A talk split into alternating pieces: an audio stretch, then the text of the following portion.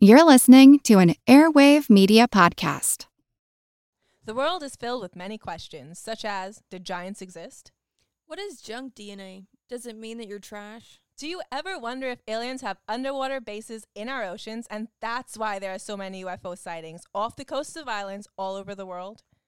How serious even is climate change and when should we start building our rafts? Hello, everyone. You may recognize me as Gabby from the History of Everything podcast. And my name is Bruna, and you don't recognize me from anything yet. Together, we're two scientists who explore the answers to these questions and many, many more in our new podcast, Mystery, Mystery of of Everything, Everything. available everywhere you get your podcasts.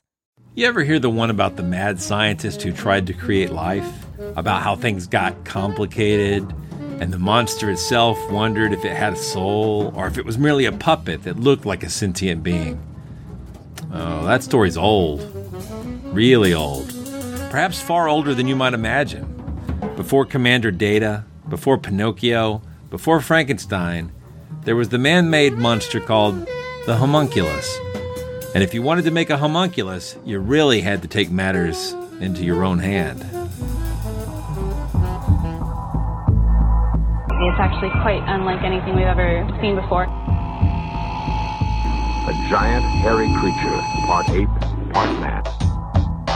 In Loch Ness, a 24 mile long bottomless lake in the highlands of Scotland. It's a creature known as the Loch Ness Monster. Monster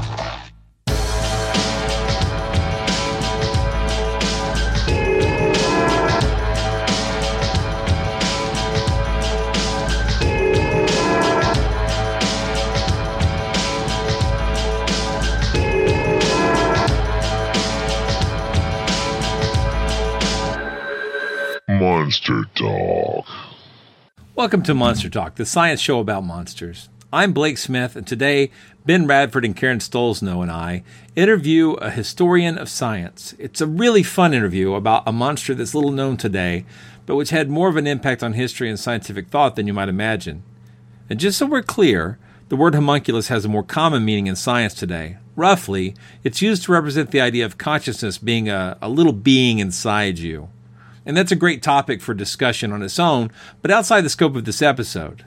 This episode is about one of the strangest creatures we've ever discussed on Monster Talk. And come to think of it, I should mention right now that we're going to be talking about some of the more solitary aspects of human sexuality in this episode. So, if you have young ones listening, this might be a good time to switch over to see what those wacky kids at Big Picture Science are up to. You've been warned. Monster Talk. So today we're going to interview Professor William R. Newman of Indiana University's Department of History and Philosophy of Science. He's the author of seven books, including Promethean Ambitions, Alchemy and the Quest to Perfect Nature, which includes a fascinating chapter on the topic of today's show, the homunculus. So, just getting started, um, let's begin with the basics. What is a homunculus? Um, yeah, well, I mean, a homunculus was essentially an artificial human being. I mean, so you know, I had always imagined them as um, uh, being something that an alchemist might create as a little servant uh, or a helper, but I, I'm not really sure that's accurate. Uh, was it more of a science experiment, or were they supposed to actually be useful, or what, what's what, what's sort of the purpose there? Well, that's a complicated question because uh, these quests to create uh, artificial humans have a long history, actually. They go back to probably late antiquity, the early Muslim period, maybe. Um, and anyway, the uh, the goal changed over time, right? I mean, uh, I could give you a, an entire history of this if you like, but it's a little bit elaborate. Yes, we'd love to hear a long form. Uh, you know, maybe you know, five minutes or so, or whatever you can on the history of the homunculus. if you could, All right, all right. Well, look, I'll. Uh, I mean, you okay, squeezed the whole chapter, so I know you can get some words out of it. All right, I'll start at the beginning. Um, yeah, the earliest, uh, you know, really identifiable homunculus is in this uh, Arabic story um, called the story of uh, Solomon and Absal, which is a frustrated love affair between these two characters, Solomon and Absal. And it turns out that uh, Solomon is a homunculus who was created by his father, this mythical king, Harmonos, who may be Hermes Trismegistus, another mythical figure, um, who wanted to have a child without um, as it were, uh, you know, defiling himself by having sexual intercourse. That's the primary message behind this story.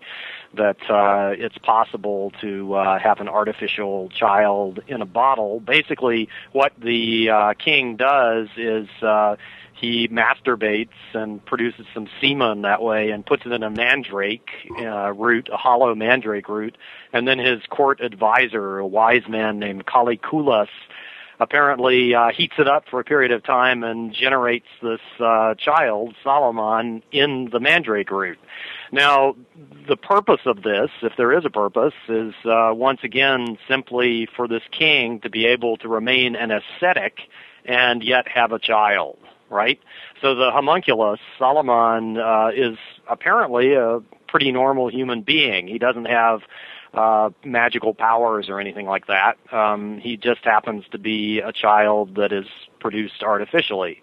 But as you progress through time, the role of the homunculus changes. So that by the time you get to the 16th century and uh, Paracelsus, who is quite an amazing character in his own right, um, talks about the homunculus, or at least somebody writing under the name of Paracelsus in a work called On the Nature of Things.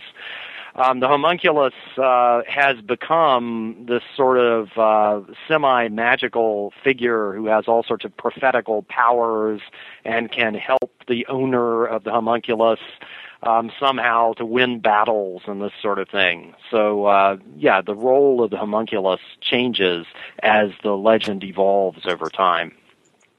And uh, didn't the ingredients change as well that were used in this formula? No, actually not. Uh, uh, it's actually in this text that I'm talking about. It was published in 1572. This work on the nature of things, which is probably not really by the historical Paracelsus. Um, the homunculus is once again produced out of human semen that is sealed up in a flask and allowed to incubate um, for, I believe, 40 days and 40 nights. So uh, I'm trying to picture this. Is it basically um, just a, a, is a human-sized figure? Uh, in in a lot of the uh, the lore that I've read, it was supposed to be a small, tiny man, anywhere from you know, six inches to a, a, few feet high. Is it w- w- what uh, what what does it physically look like? Is it just like a small person? What is it? Yeah, well, in this Paracelsian treatise, it starts out small, but um, the author is ambiguous as to whether it grows to a fully sized figure or not. Um, so you could really read the text either way. And yeah, certainly some other texts that talk about uh, homunculi do uh, maintain that yeah they would remain small, but the smallness is not really the key issue. What's really key about all of these reports that I've mentioned so far is that uh, they claim that the homunculus is produced out of semen alone. Now, that really is important if you think in terms of pre modern theories of human generation. I mean, all of this really ultimately harks back to Aristotle, and of course, uh, Aristotle's uh, follower, Galen, the medical writer of the second century AD, because these guys bought into the theory that the way human generation works is that the semen, the male semen, acts on the menstrual blood of the female. So the female menstrual blood supplies the matter, and the semen provides the form. All right? So what that means is that if you could create a human being without the menstrual blood, you'd be creating it without the matter. That's sort of uh, uh, celestial uh, human being that uh, was not weighed down by the sort of prison of material existence.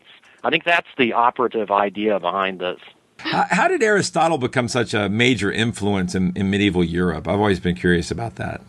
Um, well, yeah, Aristotle, of course, wrote a huge corpus, and he was a brilliant man. He, you know, was uh, sort of the creator, in a way, of formal logic, uh, um, and his logical works had been known in the early Middle Ages. Um, it's his works on natural philosophy, in particular, that came to be known in the uh, 12th century and later in uh, Western Europe. And uh, it happened that uh, a huge movement to translate uh, Greek scientific works into Latin from Arabic. You know, the Arabs had translated a lot of this stuff already in the Arabic. Um, took place during the 12th century, and this was more or less coincident with the period when the universities started coming into existence, 12th, 13th century.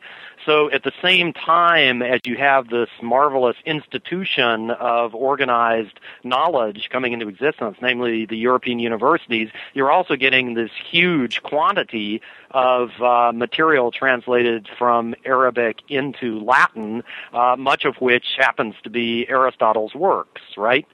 Um, so it's kind of a fortunate uh, coincidence in a way that you have all of this material coming in at the same time with this institution of learning and suddenly becoming available to the learned world. Was this kind of uh, this information, this uh, Aristotelian knowledge, or at least at the alchemy level, was and the homunculus uh, legend in general, was it widely known? Was it widely believed in by the general populace, or was this something just for um, their you know the medieval nerd. I, you know, I would say on one level it was for the medieval nerd. That is, it's something that theologians discussed in some of their treatises, and then alchemists discussed. Um, however, on another level, uh, people did believe, uh, certainly, I think widely, that uh, there were demons and so forth that could visit one at night and collect one's uh, you know nocturnal emissions and so forth and make monsters out of them. And what happened was that various theologians then interpreted that uh, sort of legendary idea about what demons could do. They interpreted that as the creation of homunculi. So it's sort of an uh, intermixture of popular belief and a kind of scientific gloss on that popular belief. And so, what separated alchemy from black magic in the eyes of medieval authorities? Uh, they really were very, very distinct in the eyes of medieval authorities. The reason for that is because, um, you know, alchemy per se, right, was just a manipulation of matter. You you took various minerals, or in the case of making a homunculus, uh, which you know really wasn't a common thing, right? Um, you take bodily fluids and so forth, but all of that was considered to be perfectly natural, right? It didn't involve, let's say, the invocation of demons. It didn't involve witches. It didn't involve sacrifices or anything of that sort. It was just a natural activity, rather like cooking, right? So there's no particular reason why it should have been associated with magic. And uh, generally speaking, uh, if you mean by magic, demonic magic, it wasn't. Personally first heard about the homunculus uh, when I was a teenager playing Dungeons and Dragons, uh, and so I sort of a lot of times when I'm when I'm we're talking about these monsters and these creatures, one of the things I, I sort of flash back to is uh, is is being a, being a, a teenage nerd uh, looking through the monster manual, and I actually happen to have a copy of the D and D uh, fourth edition in the monster manual. It says that the alignment of it varies from, you know, for example, chaotic good to lawful evil. Uh, how, does that sound right? What was uh, what what was were they sort of aligned with its creator, or was it just sort of a, did they have free will? What was the what was the thought the the thought on that? Um, well, again, it depends on what author you're reading, right? Um, in this old story of Solomon and Absal, you know, this uh, created homunculus, Solomon, just seems to be a perfectly uh, normal human being, right? On the other hand, if you look at some of the medieval treatises that discuss homunculi, they argue that they are um, more or less insentient. Uh, there's, for example, a treatise ascribed to Thomas Aquinas, though it's not really by him, probably written in the 14th century, um, called "On the Essences of the Essence of Essences." And this particular treatise um, talks about creating the homunculus as a kind of a uh, medical. Um, product. That's to say, if the homunculus's blood is useful for some sort of uh, maladies. But the homunculus, according to this author, will never actually have a rational uh, mind. Okay, it can only vegetate and uh, it can. Uh, you know, experience uh, sensory material, but it can never reason. So it can never really be a fully human being. And that is uh, a position that various other authors take as well, right? So it just depends on which author you read. I mean, there was a lot of actually, this was one of the uh, arguments about the homunculus. Can it actually be a fully uh, rational human being, or would God, in His wisdom, prevent man from being able to create another fully human being? It, it sounds like it, it sort of touches on the, the Frankenstein, you know, mythology of this, you know, this artificially created uh, entity, and you know, is it a human? Is it not a human? You know, what where does it go from there? No, absolutely. That's that's a really good point. and I think Mary Shelley was in fact drawing on some of this uh, this older material about the creation of artificial human beings when she wrote Frankenstein. Um, yeah, they considered a lot of the sort of ethical issues, um, you know, that now come up in bioengineering and so forth. A lot of these issues came up in the context of discussing the homunculus. So it was sort of a moral problem, an ethical problem. It was kind of a focal point for discussion about issues, for example, the role of women in uh, human generation? Is the woman just a hollow flask, as it were? Ridiculous as that sounds in terms of modern uh, generative theory, uh, you know, from the perspective of the medievals and early moderns, it made a certain amount of sense. So there was a discussion about this. Uh, uh, and various other issues, again, concerning the proper use for the homunculus. Is it uh, ethically okay to dissect the homunculus and use its body parts, for example, in medicine? uh, I mean, that's that's very much like the stem cell debate. You know, they were considering these same sorts of issues, though of course they couldn't do any of the things that we now can do. It's interesting though because it's not just Frankenstein; it's also Pinocchio.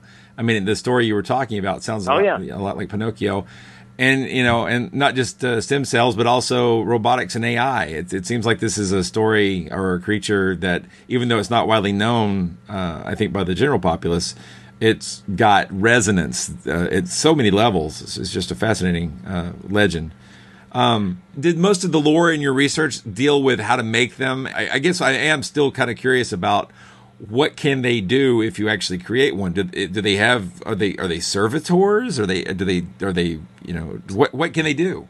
Curiously, um, the medieval sources, and, and there's one in particular beyond the one ascribed to St. Thomas, there's another one uh, that's uh, even more bizarre called the Book of the Cow.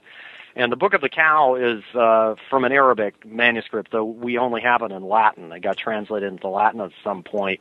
And that describes the creation of a homunculus that is. Uh, intended to be dissected, and then you're supposed to be able to do stuff like uh, uh, use its blood to anoint your feet, and you'll be able to walk on water, and uh, you know all sorts of really bizarre claims about uh, what this will allow you to do if you use its bodily fluids in one way or another. This is in fact part of a uh, medieval and magical tradition called uh, organotherapy where you use different uh, body parts to cure different types of diseases. Like if you have a bad headache, recurrent headache, you're supposed to go out and eat some human brain. Um, if you uh, are having a uh, you know problem, uh, you know a sexual problem, you know you're supposed to ingest uh, bits of genitals or something like this. Uh, this is sometimes called uh, Dreck Apotheke, filth pharmacy, wow. for obvious reasons. Mm-hmm. And this uh, this book of the cow is full of that sort of thing. It's a very strange text, I have to say. So it's but, also uh, sympathetic magic, right? Yes, right. Um, this is not explicitly uh, demonic magic. It's a kind of natural magic. You know, that is to say, using the secret powers of material things, adding them together to, you know, create uh, more powerful uh, medicines and so forth. You were mentioning earlier, you were talking about uh, using the homunculus's blood for maladies and, and Frankenstein as well. I understand that the homunculus was kept alive by being fed human blood. So I'm wondering how the creature fits in with the larger vampire traditions. Oh, that's an interesting question. Yeah, it's true. In the uh, Pseudo Paracelsian book on the nature of things, he does say, the author does say that you're supposed to feed the homunculus what he calls the arcanum of human blood. um, which is probably uh, blood that is uh, combined with uh, a mineral acid and allowed to sit for a while. It's not entirely clear what this arcanum of human blood is. I don't think there's a direct connection with uh, the vampire legend, uh, but there are all sorts of, of course, uh, miraculous properties associated with human blood, particularly the idea that it contains some sort of pneumatic spiritual substance that uh, has life-giving properties. So I think that's what the pseudo-Paracelsian author is drawing on. I'm trying to picture, um, you know, sort of how this fits in in the broader scheme of monsters uh, and things like that. I mean, were there, were there, was it a case of where there were many of these homunculi running around, or is it a case of where there were really only one or two or three? Sort of, you know, you could basically you could just name them instead of just calling them by their generic name. Uh, you know, again, you, talked earlier about the one with, Paracelsus. Um, are, are, there supposed, obviously, are there races of these? Are there th- thought to be, you know, many of them, or just sort of a, a singular entity, or how does that work? Well, if you look at the theologians who discuss um, the origin of races like the Huns in particular. There's a tradition that the Huns were created by intercourse between demons and humans. And that um, receives a kind of homuncular interpretation, actually, in the 15th century. The um, way that this sort of intercourse was supposed to happen was a succubus, a female demon, was supposed to come during a dream and you know uh, induce nocturnal emissions, which would then be collected by this demon and somehow uh, transferred to a human female and doctored up to create, in this case, a sort of super race, namely the Huns. Another example of this kind of story is in the uh, tradition that the uh, Celtic magician Merlin was uh, a monster produced in this fashion. So, yeah, some people did think that, that uh, the Huns were a race of homunculi. so obviously they didn't stay small. How does a, a, homunculus compare to? And wait, the plural is homunculi, right? Yep. Okay, all right. So, in case you ever run into more than one, um, how does a homunculus compare to uh, a golem or other kinds of uh, magical living creations uh, from uh-huh. from lore of the time? Yeah, that's a really good question. Um, some people have argued um, that the golem tradition is uh, closely related to the homunculus tradition. I think they're very, very distinct, actually, because if you look at the way that a golem was supposed to be created, uh, it was supposed to be done by verbal magic, you know, employing the magic of uh, Hebrew letters the uh, golem. One story from the uh, 16th century is that a golem was made out of clay with the uh, Hebrew word emeth uh, on its forehead, meaning truth, and then the uh, first letter was erased, converting that to the word for death, and then the golem would collapse. Unfortunately, uh, in this particular story, it collapses on its maker. Um, because he didn't have the good sense to get out of the way when he erased the first letter. Uh, but you see, all of that to do with uh, creating something by means of words. It has nothing to do with this uh, sort of wet a life method that the alchemists were involved in, using uh, semen and so forth. It's an entirely different tradition, in my opinion. Obviously, the homunculus is closely tied into mythology and folklore. Were there different uh, culture bound versions? Uh, of the homunculus around the world, or did it stick more or less faithful to its original version? Well, in the sense, you know, that the homunculus involves this attempt at artificial generation employing males only. I mean, there is a very distinct tradition of this. Uh, again, going back to this uh, late antique or early Islamic period uh, and carrying through all the way to the 17th century, certainly. So that is a very distinct uh, tradition, but what changes is the interpretation of the homunculus. That is, uh, what does it do? What is it good for? And again, I think a lot of this devolves upon using the homunculus as a way of uh, sort of raising ethical concerns about the limits of what we would call science. Um, actually, I think that the homunculus issue, right, whether human beings can make an artificial human, is closely related to the alchemical issue of whether alchemists can make gold. In the one case, it is a question of whether we can make the very pinnacle of creation itself, namely the human being. In the other case, it's the question of whether we can make the pinnacle of mineral creation, namely artificial gold. So the two issues are actually closely interrelated, and they were topics that people like to discuss, you know, as sort of, uh, in a way, thought experiments, you might say. One of the things that really intrigued me about homunculi is that uh, they're not that well known. Uh, you know, if you look in the, the you know the, the panoply of all these different monsters, you've got werewolves, of course, or vampires are, are always permanently hot, banshees, ghosts, um, elves, trolls, things like that.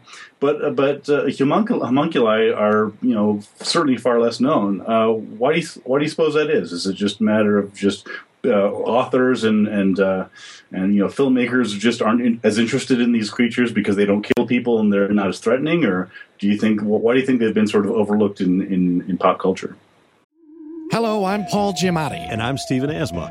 Each week on Chinwag, we dig into the weird topics you wonder about, that you care about, the stuff none of us are totally sure of, like the Bermuda Triangle, Mothman, consciousness, philosophy, UFOs, ghosts, or say Bigfoot. So who's to say that there's not alien species that are Sasquatch? Like I've seen a ghost and I would hear something walking and breathing. Maybe every path is right. I will accept as a premise that every path is right. That is a face on Mars, eyes, nose. It kind of looked like Wilson the volleyball. Some people enjoy the waves or whatever uh, crashing, and I enjoy listening to a quantum physics audiobook. I do think there are many things in the world that we just don't understand yeah. and probably won't understand. That's our whole show. so join us every Wednesday on all major podcast platforms and find us on Instagram, TikTok, and Twitter at ChinwagPod and Wagon. Everybody shush! William Shatner has something to say. Cat and Jethro, box of oddities. What do you do when the woman you love dies? Well, of course, you dig her up and you live with her. Aww. The show examines weird things. There are plenty of old photographs from this time period of children out in the streets playing in and among the dead horse carcasses. Oh, I miss those days. Things used to be so much simpler. Cat and Jethro. Then there's the urine wheel, which sounds like a really bad game show. Thing done weird things. Cat and Jethro box of oddities. That is really mysterious. Join Cat and Jethro Gilligan Toth for the strange, the bizarre, the unexpected as they lift the lid and cautiously peer inside the box of oddities. The Webby Award winning Box of Oddities podcast from Airwave Media. Uh, I couldn't really answer that question except to say that maybe they haven't been overlooked as much as you're suggesting. I mean, if you view again, uh, you know, Mary Shelley's Frankenstein as a sort of uh, modern day derivation of these old legends about artificial life, then uh, you know maybe they really haven't been ignored. Yeah, but I mean, for example, if you if you ask people about Frankenstein, they're not going to say, "Oh, that's a, that's a version of the homunculus." But actually, there are, if I recall correctly, homunculi in the Hollywood, the first Hollywood version of Frankenstein. Actually, it's in, in Bri- yeah, it's in Bride of Frankenstein. Yeah, that's where they show Right. up. Yeah, Ah, it's in Bride of Frankenstein. yeah. That, that was, I was actually going to bring that up. They they show Mm-hmm. up in the um, um, I forget the name of the the character. Was it Thesiger is the uh, the actor I believe, and he brings in these. He's got these little beakers with little homunculus homunculi, and, and, and they appear to be you know tiny people dressed uh, in the in the in the period costumes, and uh, it's, it's an amusing scene. Unless you know the lore of the homunculus, and then it's kind of creepy because uh, that, that old man's been busy. well, I guess that, that, that's one of the things that, that sort of strikes me is that is that you know certainly if you look at the, its origin and its ties to alchemy and and you know life creation, it, it's it's very very interesting. At least it is to us. But in terms of um, you know again compared to werewolves, compared to vampires, ghosts, and things like that. Um, you can see how it would be somewhat less interesting, uh, just sort of uh, other than from a historical point of view. If you're if you're going to write a story about homunculus, then sort of okay, well, we've created him. Now, what's he do? He doesn't turn into a bat. You know, he, he's not going to turn into a werewolf. He's not going to crank chains. So, It was basically uh, a sort of erudite tradition, I think, the homunculus. But it was related, once again, to these more popular folk traditions. For example, Hmm. um, the mandrake. I already mentioned that in the story of uh, Solomon and Absal. But there's another w- connection with the homunculus, too, and that is with another uh, Paracelsian work, this one by the genuine Paracelsus, um, where he says that um, the mandrakes that are sold on the street that look like human beings are completely fraudulent. Okay, they're carvings made by Hmm. swindlers. But he says there's another kind of mandrake that is a homunculus, and this harkens back to an old story about uh, the mandrake as uh, a gallows man, Galgenmann, or Galgen, Galgenmännlein, as they say in German. Um, and the idea was that uh, the mandrake root is formed beneath the bodies of decaying criminals who've been uh, left on the gibbet after being hanged. And uh, the idea that Paracelsus is developing is that what happens is that uh, bodily fluids from the decaying body drip down into the ground and are incubated in the warm ground, and that the mandrake is literally a homunculus made the same way that you would do it artificially, except that you would have a flask if, if you did it artificially. So there is a, a definite uh, interconnection there between the folk legend of the mandrake as a little miniature human being and the homunculus. In other words, Paracelsus is providing a sort of scientific explanation in the science of his day of how mandrakes really come about. After considering that legend and then also uh, the writings of Aristotle on the same topic, considering how powerfully generative sperm was considered to be by people of the time, did did they fear what would happen if you masturbated? I mean, was that like a, a real beyond just the sin concerns? Was that like a, a real issue about what people were doing with their semen? Yeah, I was. Uh, in particular, uh, Paracelsus, and yet another work that's specifically devoted to the homunculus, um, uh, writes extensively about the dangers of retention of semen. This was uh, an actual medical ailment that's described in most medieval uh, medical texts. I'm the horrible- idea was, Yeah, Hmm? like I'm horribly familiar with it.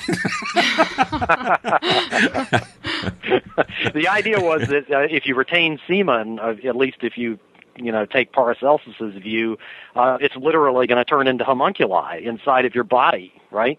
Wow. So he associates uh, all sorts of uh, horrible ailments with that.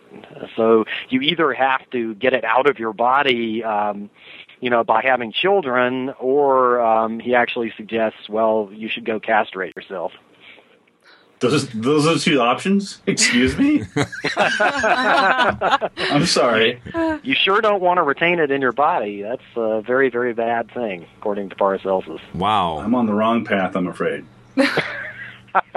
Uh, were there any uh, references or ties to the story of Onan then from the Bible?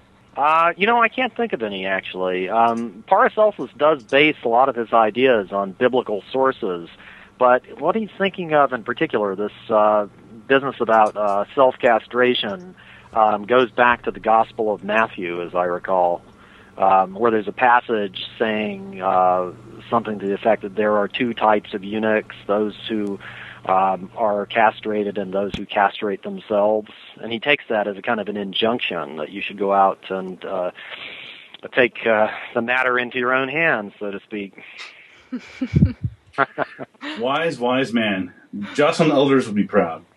Um, I was reading one version of the story. It talked about how Paracelsus died of alcoholism and that his homunculus presumably died along with him, maybe because he was no longer available to, to feed it blood. Other versions suggest that it's actually still alive, you know, 500 years later. What, uh, what, uh, what became of his homunculus? Well, look, I mean, the genuine Paracelsus does not tell us to make homunculi. The genuine Paracelsus is the one who warns us about retention of semen. Um, this work that is ascribed to Paracelsus on the nature of things is not really by him. This was published in 1572, and it's just using some Paracelsian ideas to develop uh, its own concepts. And it doesn't actually say that Paracelsus or the whoever this author was made a homunculus, right? Instead, what it does is it tells you how to make a homunculus. Now, that's a very, very different thing. And that, I'm glad you raised that point because that raises an interesting issue about how people could have believed these things in general. Same thing with uh, alchemical gold. Not too many alchemical texts say, well, I made gold by means of the philosopher's stone. Rather, they tell you how to do it, right? In other words, there's a kind of a lack of boundary between actually doing experiments and thought experiments. And I think that the homunculus was a sort of thought experiment. But it was a thought experiment that anybody could pretty much do, right? I mean, anybody, any man who has access to, you know, a jar and, and you know, a place to store it for 40 days and 40 nights can figure out whether this works or not, right? You, you mean it's a testable hypothesis? Yes, that's exactly what I mean. yeah, and, and very likely people did try it, but you won't find anybody admitting they tried it. yeah, interesting question, Ben. I'm just saying. I have th- things I won't say. I, I, was interested to discover there's two Paracelsus. Uh, so there's a para Paracelsus. That's kind of funny. So, Paracelsi. uh, I, I, just am fascinated by this topic, and it surprises me that that it is you know so little known. Like I say, outside of uh, well, monster nerds and, and uh, history of science people, right? Um, I did notice that the uh, the Mandrake legend though did make it into uh, the Harry Potter series. Um, they, I don't think, yeah, it, uh, they used the uh, idea that they were raising real mandrakes in the uh, the magic. I don't forget a magical herb garden that they had, and they had to feed them blood, not their own, but yeah, it was it was. And of course, if you pull them from the ground and they scream, well, then that's lethal. yeah. So, so uh, it was a fairly accurate uh, rendition of the of the legend. Uh, they left off the part about collecting uh, semen from under a gibbet, but you know. Mm-hmm, mm-hmm. Oh, yeah. You know, you, you mentioned uh, the mandrake. Uh, there's also the story of the basilisk, this mythical creature that supposedly could kill you by looking at you, right? So the only way to kill it was to wear a suit of mirrors, and then it would have to look at itself and die. Well, actually, this very same text of Pseudo Paracelsus that contains the method, the recipe for making homunculus, also tells you how to make a basilisk. And the way to make a basilisk is um, to take uh, a human female's menstrual blood and seal that up for 40 days and 40 nights, and that'll produce a basilisk. So, to my mind, what this illustrates is that it's a kind of a, a warped uh, eugenic experiment, right? If you take uh, a pure male right, as it were, which is homunculus because it's made from male semen alone. Um, it's this wonderful little being that can uh, foretell the future and help you win battles. If you take a sort of uh, pure, isolated female, on the other hand, which is the basilisk made from menstrual blood, well, you get a basilisk right? Which has uh, kind of a magnified, uh, mm, a mag- it's a kind of magnification of all of the bad properties that were associated misogynistically with females, like uh, the ability of a woman supposedly to ruin a mirror if she looks at it while she's having her period, right? Or that she can supposedly, by holding a bottle of wine, turn it sour. Well, the basilisk, of course, has the same sort of power, only if a basilisk looks at you, it kills you, right? My so wife has that power. so that sort of thing is going on too. It's this kind of weird, misogynistic, uh, eugenic thought experiment in the production of the, homuncul- homun- the homunculus and the basilisk. Absolutely fascinating. I think you, you started to answer this one, but why would someone go to the trouble of creating a homunculus? It seems like a, an awful lot of work, and surely in the Middle Ages there would have been plenty of slaves and street urchins and others that you could have forced into being a helper of some kind, or with the typical duties um, requiring more magical abilities. Well, yeah, a pseudo Paracelsus claims that the homunculus, if you carry it around with you, will um, help you uh, in various ways, foretelling the future and helping you in battle. Those are the two things that he mentioned, which are magnifications, I think, of. Uh, heroic virtues that were associated with males, right? There's also another link uh, here, possibly with the mandrake, because it was thought that uh, if you had a mandrake and you kept it sealed up or even in a bottle, it would bring you good luck. Um, some stories from the 16th and 17th century say that it'll even double your money if you have it wrapped up and put in a little box, right? And you put a coin in it and come back the next day, you'll you'll have two coins, this sort of thing. So I think once again that's a kind of bleed through of the Mandrake legend to the homunculus legend. Um, so yeah, it was thought by some people to have uh, real practical uses.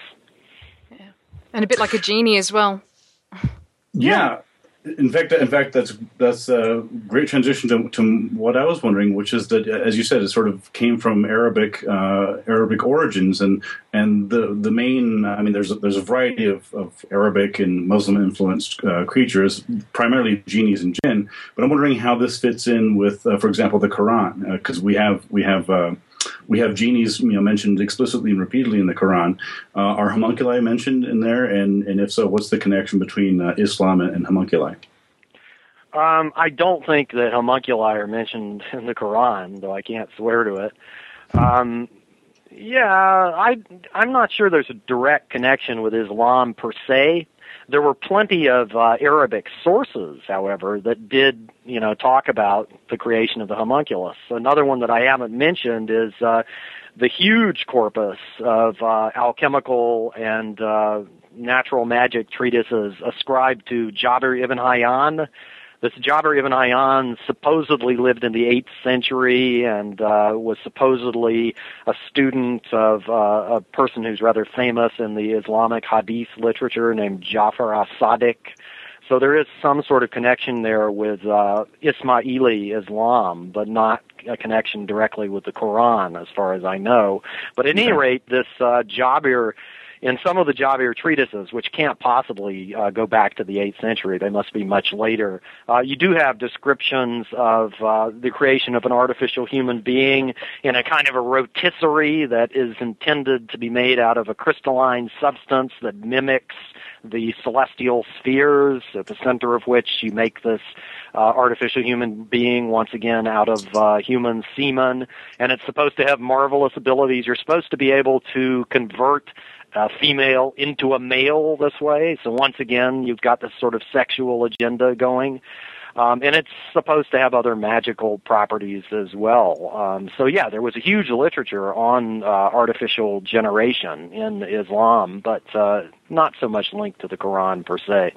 Right, and I guess the, the, other thing that jumps to mind is that another big distinction between uh, jinn and homunculus is that is that jinn were explicitly created uh, by Allah and by God, whereas mm. in in the case of homunculi, they're, they're, not. I mean, they're you know they're presumably you know humans, who, albeit ones who have magical ability, but humans uh, creating this instead of uh, instead of gods. That that's that's a very different origin there. Yeah, and then in fact that's the big issue. That's the big issue with the homunculus. Can a human being create an, another ensouled individual, or is that only God that can do that? Um, and again, that's where you get this uh, discussion as to whether the homunculus can have a real soul, a rational soul that allows it to be fully human or not. And of course, it's very convenient if you can say that uh, no, it can't have a rational soul, because then you're free to dissect it and use its organs and so forth for all sorts of various magical or medical purposes. In the terms of alchemy lore, it seems like alchemists are, are probably given a, a pretty uh, what do you, I guess a bulleted sort of version when you go through high school and you know college or low level college, uh, looking at the history of science, we get this sort of like uh, they wanted to turn you know base metals into gold. They wanted to find the elixir of life. They wanted to create artificial life, and I think that it seems like there was a lot more going on there. But this sort of claim seems like something that's eminently testable, yet was there a lot of i mean they obviously hadn't invented the scientific method by this point and and there wasn't really peer review exactly but people were clearly communicating with one another if by no other means than by comparing other people's writings and taking notes. So so how how did this uh, sort of evolve into modern science when people did people think they were just making a recipe and the cake didn't rise? I mean how, how did they account for the failure to be able to reproduce some of these effects yeah, that's a big question because you're talking about a huge period of time here, right? But um, yeah, look, I mean, even in the 17th century, right, um, there were very many people who took the claims of alchemy seriously, and of course Isaac Newton is one of them. Uh, so so is Robert Boyle and John Locke. All of these guys were seriously involved in alchemy. Newton spent about 30 years studying alchemy, and we have his laboratory notebooks, as a matter of fact, describing in great detail the experiments that he did. So the, the bottom line is they actually could do quite a lot of chemistry, and the term alchemy um, in the uh, early modern period included not just the attempt to transmute base metals into gold, it included the whole realm of what we would call nowadays technical chemistry, right? Which included all sorts of stuff like uh, making uh, alcoholic beverages, that is to say, isolating the ethyl alcohol out of them by means of distillation, making pigments that artists used. Um, you know, you have art, artists' handbooks from the 15th century, for example, that say if you want to buy yellow pigment, go to alchemists and get it from them because they know how to make it. Um, so there's a whole realm of technical chemistry um, that was involved here. There was also a huge realm of uh, what we would call pharmacology, what they called uh, chymiatria or iatrochemistry, that is using traditional alchemical techniques like sublimation, distillation, lixiviation, and so forth in the service of making drugs right? So all of this stuff is going on, and people are, by the 16th and 17th century, the general populace is coming to the awareness of what we would call the uh, benefits of industrial chemistry.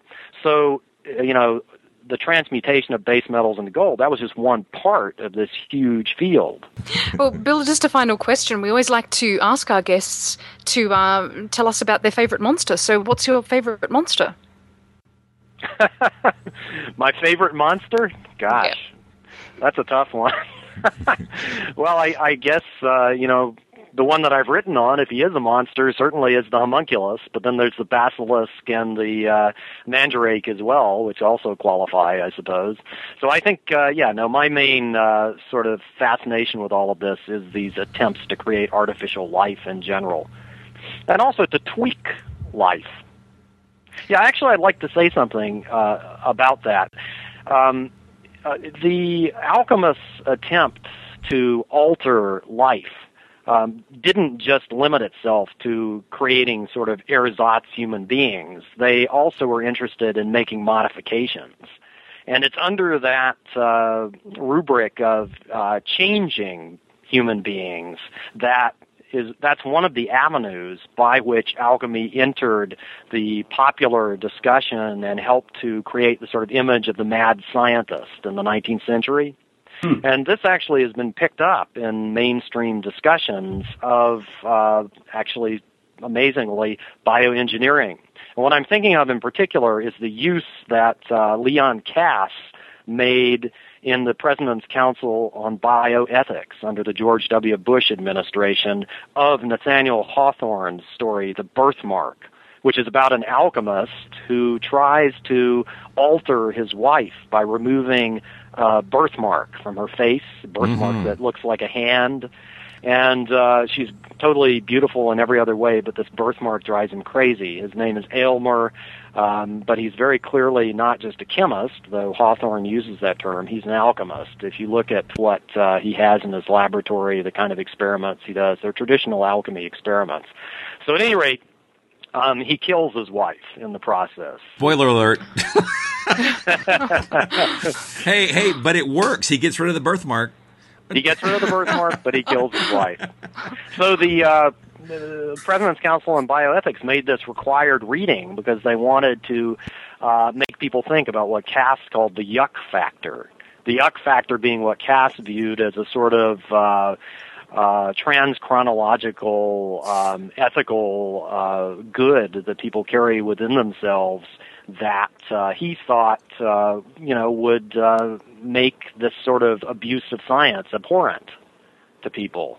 I happen to think that's completely wrong. Um, in my view, Hawthorne was, in fact, drawing explicitly on this uh, alchemical discussion of artificial life and tweaking nature. Um, and, uh, you know, this is something that uh, people learn about. It's not something that you're born with. Yeah, I, I think a lot of ethics require a little bit of training so you can sort of uh, draw your conclusions from a, a, greater body of work than you may have conceived yourself. And then there's the sort of things that you sort of innately come to conclusions based on your experiences. It's, it's complicated. I'll have to get Massimo Pigliucci on here to talk about that. it is complicated. It is complicated. But, but what people don't realize is that uh, this discussion that was introduced uh, by Kass into, you know, bioengineering considerations actually has this long history going back to, uh, you know, the early Middle Ages where alchemy plays a key part. So in a way, this we're we're still discussing the homunculus. We just don't realize it. You you've made that case very cogently. It's a fascinating topic. It I'm, I'm really glad it's, that we got you on. Yeah, this was great. Well, uh, thank you. And of course, we'll put a link to your book in the show notes. Is it, what are you working on now? Is there anything uh, we have to look forward to coming up? Uh, I am editing all of Isaac Newton's alchemical writings, which comprise about a million words. And if you could put a link to our site, I would appreciate that greatly. Sure. sure. But are you doing anything important? That's fantastic. Oh, yeah, that'd be a great thing to put in the show notes, and absolutely, we'll put a link to it. So, uh, how do you find his writing? Is it pretty engaging? I, I heard he was kind of uh, a dry read, but I, I, mean, I haven't read it myself, unfortunately. Well, it depends on what part of it you're looking at. Um, he actually wrote a really fascinating little treatise on what he calls the vegetability of metals. And what he's concerned with is uh, bringing metals to life, literally, so they'll grow and multiply. Um, they Newton, like a lot of alchemists in the period, interpreted uh, processes like crystallization and dendritic uh, growths of one sort or another as uh, you know actual living processes.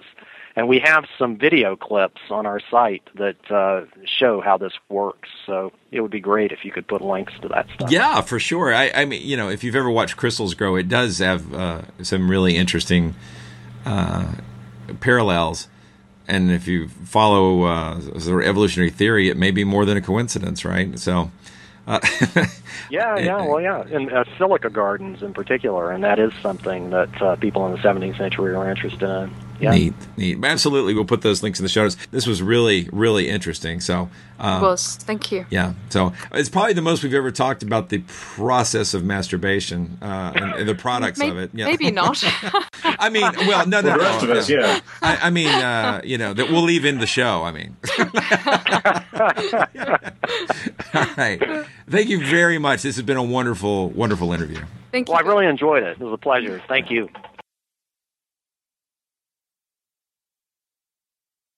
Monster Talk. Thanks for listening to this episode of Monster Talk. We've been talking with Professor William Newman about the homunculus and the history of science and alchemy. A link to his book on alchemy, Promethean Ambitions, will be in the show notes. Also in the notes will be a link to his web project, which is going through the notes of Sir Isaac Newton. Monster Talk is an official podcast of Skeptic Magazine. The views and puns on this show do not necessarily represent the opinions or sense of humor of the Skeptic Society or Skeptic Magazine. Good news, folks! The Monster Talk t shirt shop is now up and running. I've added the first design and will update it with more products as time allows. The link is shop.monstertalk.org. I hope you can find something there you like.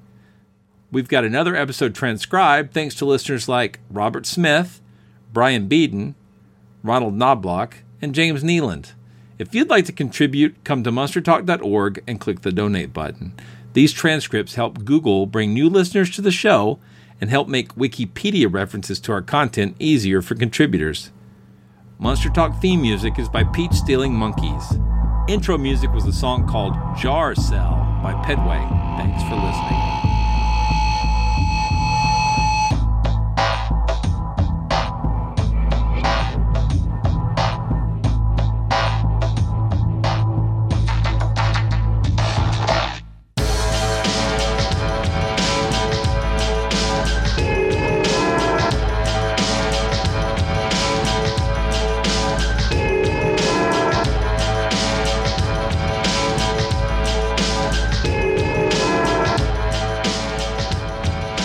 To stay abreast of the latest from Skeptic Magazine and the Skeptic Society? Want cutting edge skeptical articles delivered straight to your inbox every week? Then subscribe to eSkeptic, the free electronic newsletter of the Skeptic Society. Visit skeptic.com to sign up.